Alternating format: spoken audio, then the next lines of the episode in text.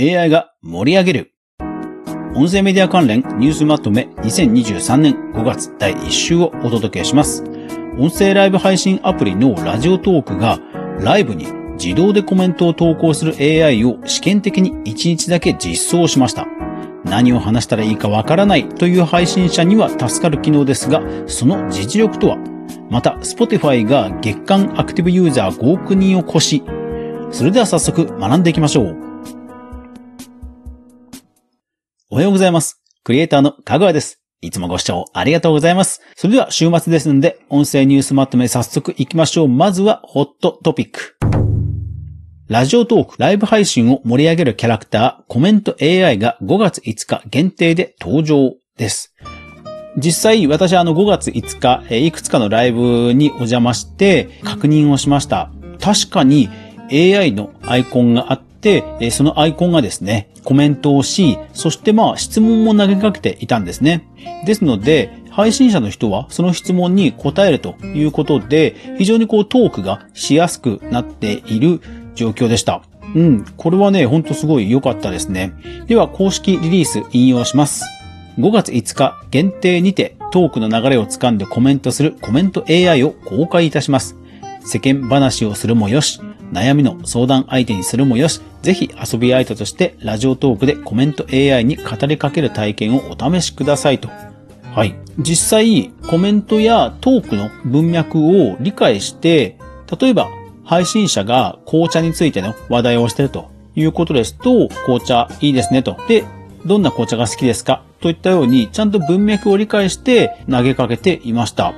いやー、これはね、すごく可能性を感じましたね。やっぱり初心者の人ってそもそも何を話していいかわからないという人多いと思うんですよ。ですからそういった初心者ライブ配信者に向けて、これはね、他社も追随すると面白い流れになるんではないでしょうか。では戦略テック関連行きましょう。まずはこちら。PC Watch 5月1日の記事です。YouTube のポッドキャストが YouTube Music で視聴可能に、まずは米国です。はい。ついに来ましたね。アメリカ限定ではあるんですけども、YouTube Music のアプリでまあ、ポッドキャストがね、もうカテゴリーとして選べるようになって、そしてもう聞けるようになったということですね。確認をしましたが、確かに日本では聞けませんでした。しかし、いくつか探してみたんですが、なんと YouTube でも人気の The First Take、いろんなね、有名アーティストさんが一発撮りでね、歌を歌うというあのチャンネルあるじゃないですか。あのチャンネルで、実は音声だけ流れるラジオっぽいチャンネルがありまして、それが YouTube Music で聞けました。ああ、こんな感じに聞けるのかということでイメージが広がるかと思いますんで、よかったら探してみてください。では、どんどん行きましょう。Spotify が5月5日の子供の日特集ということで、えー、ゆず、夜遊びさんらなどの幼少期の写真をサムネイルに使ったプレイリストを公開していました。また、Spotify を含めたアメリカの IT テックのネット成長期の取り上げた映画が話題になっていました。ラジオトークが犬派、猫派という企画をやっていました。本当相変わらずラジオトーク盛り上げうまいですね。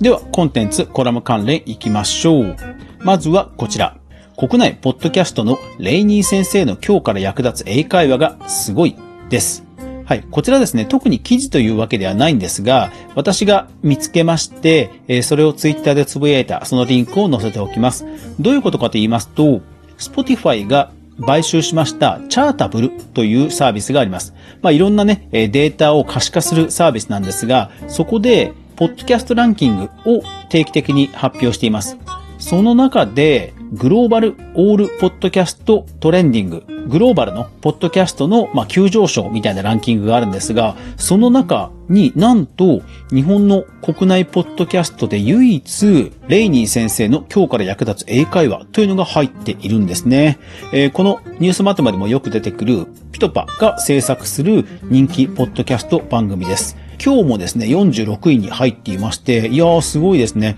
他の番組はもちろん英語ですとか、アラビア語ですとか、本当にグローバルの急上昇の番組ばかりが並ぶわけですが、そこにですね、国内で唯一入ってると日本語の番組はこの番組だけなんですよね。いやー、やっぱり日本のポッドキャスト、英会話強いですね。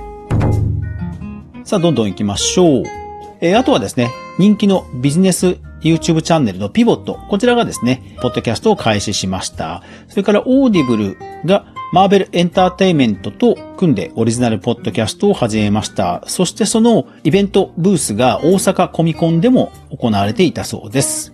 ファッションモデルの小谷実由さんのポッドキャスト番組が逆にですね、地上波 J-Wave の方で放送が決定するということで、いやーもうなんか地上波とポッドキャストの関係も変わってきましたね。それから、えー、人気 DJ の小林克也さんがラジオ界に関するインタビューが文春で取り上げられていました。それから、結婚したい乙女たちのアダルトークを紹介する記事が話題になっていました。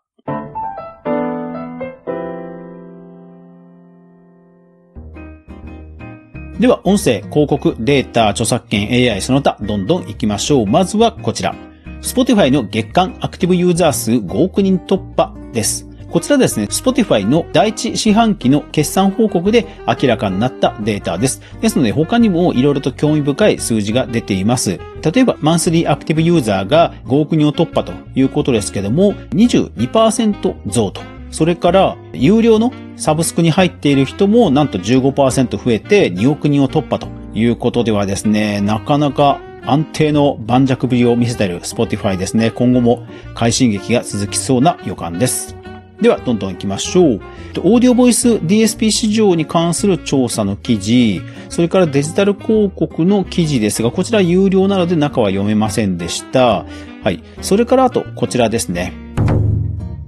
オリコンニュースの5月1日の記事。TBS ラジオスタッフがリスナー装い自作メールで謝罪。信頼を損ねる行為であった番組内で紹介も。と、こちら人気ロックバンドの騎士団の綾野浩二さんがパーソナリティを務めるラジオ番組にて、綾野浩二さんがですね、リスナーのこう質問に答えるという体の番組でして、ただ、その質問が、はい、スタッフが自作自演で送ったものが採用されていたということなんですね。ですが、それについて謝罪をしたということが話題になっていました。番組関係者からの報告で事態が発覚して、TBS がですね、独自に調査したところ、同様のケースが13件発覚したということですね。あの TBS ラジオ、最近、ポッドキャストをたくさんリリースしているという動きの中では、まあ、こういった社内の健全化ということで、早い動きをしているなということを感じました。まあ、これこそ、あれですよね、え冒頭紹介しました、そもそも AI で質問を考えさせればいいんじゃないかと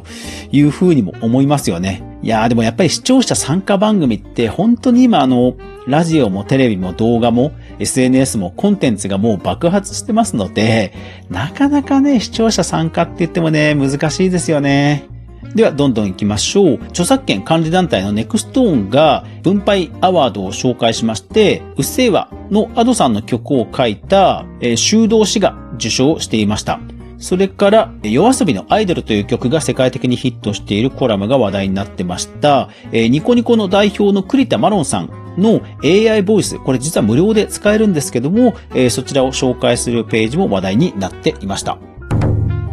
今週はですね、まあ、ゴールデンウィークということもあって、 Voicy、stand.fm などは新しいトピックはなかったんですけども、なんか、Spotify や大手以外でも、本当にこういろんな動きが出つつあって、なおかつ AI という新しい潮流も見られたので、また面白い一年になりそうな気がしました。一時ソースをちゃんと確認するメディア、クリエイターエコノミーニュースでは、カグアが毎日、クリエイターエコノミーに関するニュースをブックマークしていく中で、心揺さぶられたものをお届けしています。